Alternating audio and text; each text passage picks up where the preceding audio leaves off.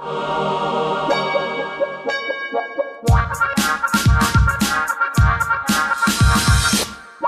sniffer. Happy summer! Happy summer, Cathi. So you've got two earbuds to talk about. I have two earbuds. First one is called the Firefly. It has this intuitive tap control system that allows you, just imagine this to adjust the volume, to answer phone calls, and even switch tracks at the push of a button. The thing that I like the most is the earbuds are also compatible with Siri and Google Assistant, so you can boss your uh, Google Assistant around. Because I know with the uh, iPhone earbuds, you can tap the side of the earbuds to contact Siri. So I guess that's they're imagining that that you could use them with your iPhone and do Oh, I that haven't tried thing. that. Do Mm. you, do you I don't do have an iPhone, so I, I haven't tried it, but I know you can do that. Humiliated yet again. No.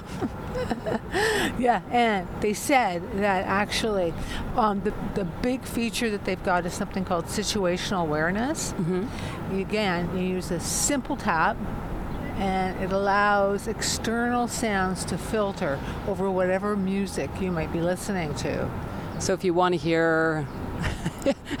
um, I, my mind immediately went to if you're in a store and you're listening to a podcast, you don't have to actually undo your earbuds. You can just talk to the clerk and keep your earbuds in, which uh, drives me crazy that people do because I think it's very rude. But I think they're imagining things like, um, you know, if you want to hear something that's going on, like a car is passing or whatever. Yeah, it's just a good mute. hmm You know? Which is it is very smart actually. Yeah. And um, I wonder what it would be like if you were riding your bike, say. Would you ever do that, riding I your bike? I never ride my bike with earbuds or headphones in. I think it's extremely dangerous, and I know that they're suggesting that that's one way you could use it is to be more aware of ambient street sounds.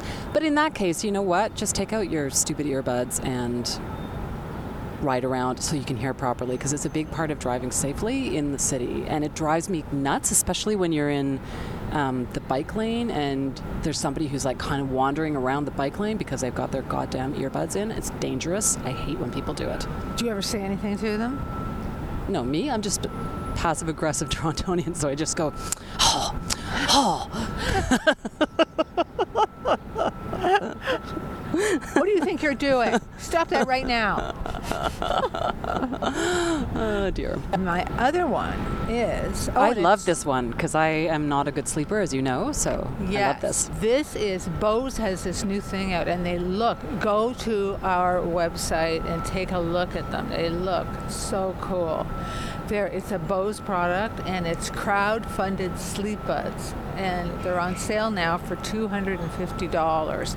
They went to uh, Indiegogo last year and put it on the market, and they sold out like zippity doo dah hmm what it allows you to do is not only block noise, it comes with 10 preloaded white noise tracks that mimics the gentle sound of waves, woof, woof, woof, traffic, and what do you want a wind turbine sound? Some people like that brown noise.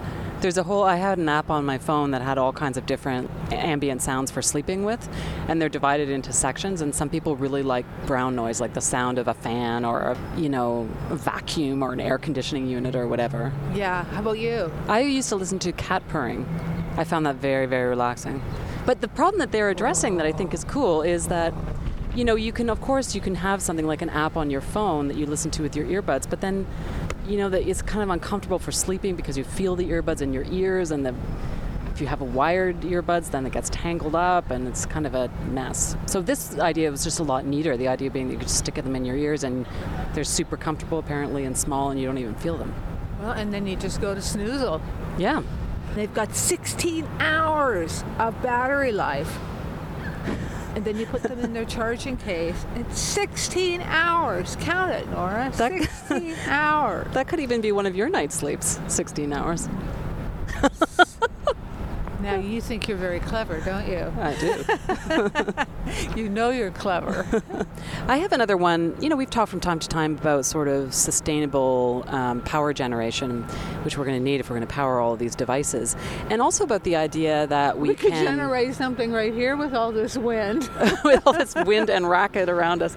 Um, and we've also looked before at the idea of using the energy that people put out to try and capture a little bit of energy. So, for example, there have been these attempts to, um, you know, capture the energy of people's footsteps on the uh, Yeah, floor or whatever. that for a long no, we haven't, and that's partly what dead. this uh, caught my attention. It's um, a Turkish inventor, and he's invented um, this series of vertical wind turbines. And so the idea basically is that you would have a whole bunch of these fairly small vertical wind turbines running along the side of major roads.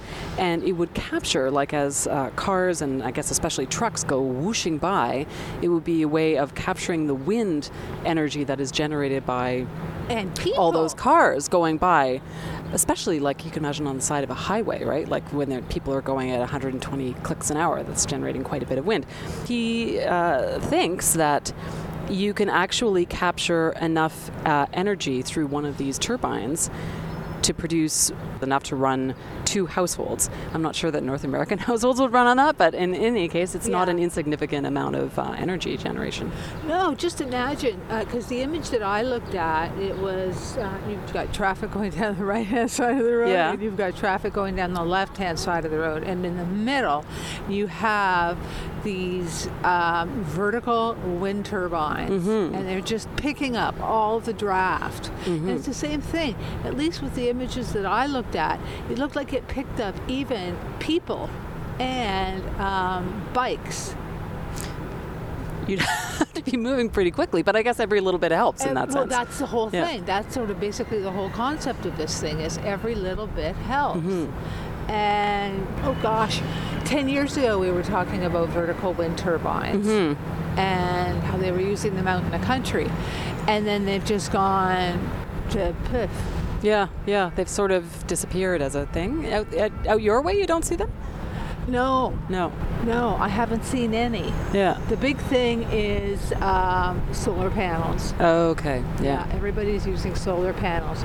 Geothermal, you don't hear anything about geothermal Yeah, anymore. yeah. I think because they're so darned expensive. Yes, I think so too. Yeah. Yeah. But I mean, the, the one thing I thought about these vertical wind turbines is it's kind of like an analogy with data. You know how we talk about data exhaust and how you can harness, for example, all the little Google searches that people are doing and get insights into what people in general are looking for because Yeah. there's so many people engaged in this activity. And I wonder if you could use the same analogy here. Like once you have cities or whatever that are dense enough that you can harness the foot traffic or harness the passing vehicles uh, in a way that's significant, right? Yeah.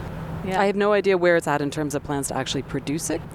For it to be viable, you'd have to like have a city or whatever commit to putting in a whole bunch of these along the roadway to make a difference, really. But I thought it was super cool and super Yeah. just smart thinking. I could see them doing something like that in like Amsterdam Yeah, or yeah, a little more progressive, yeah. sustainable No, energy places than I could, I could so see that work. And It's mm-hmm. so simple.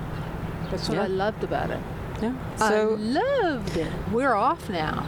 we are off. We'll be back uh, per our custom after Labor Day. So we hope you will tune in and uh, join us again for our new season. and I will tell you about my garden, and Nora will tell you about all different parts of the world. Enjoy your time at the farm. I hope you have a lovely rest of the summer. Me too, hopping around on one leg. Yeah. Hey, y'all out there, if you know anything about knee surgery, any cutting edge stuff, send it. Send me a link at the uh, at the blog because I'm getting my knee done in September. Yeah.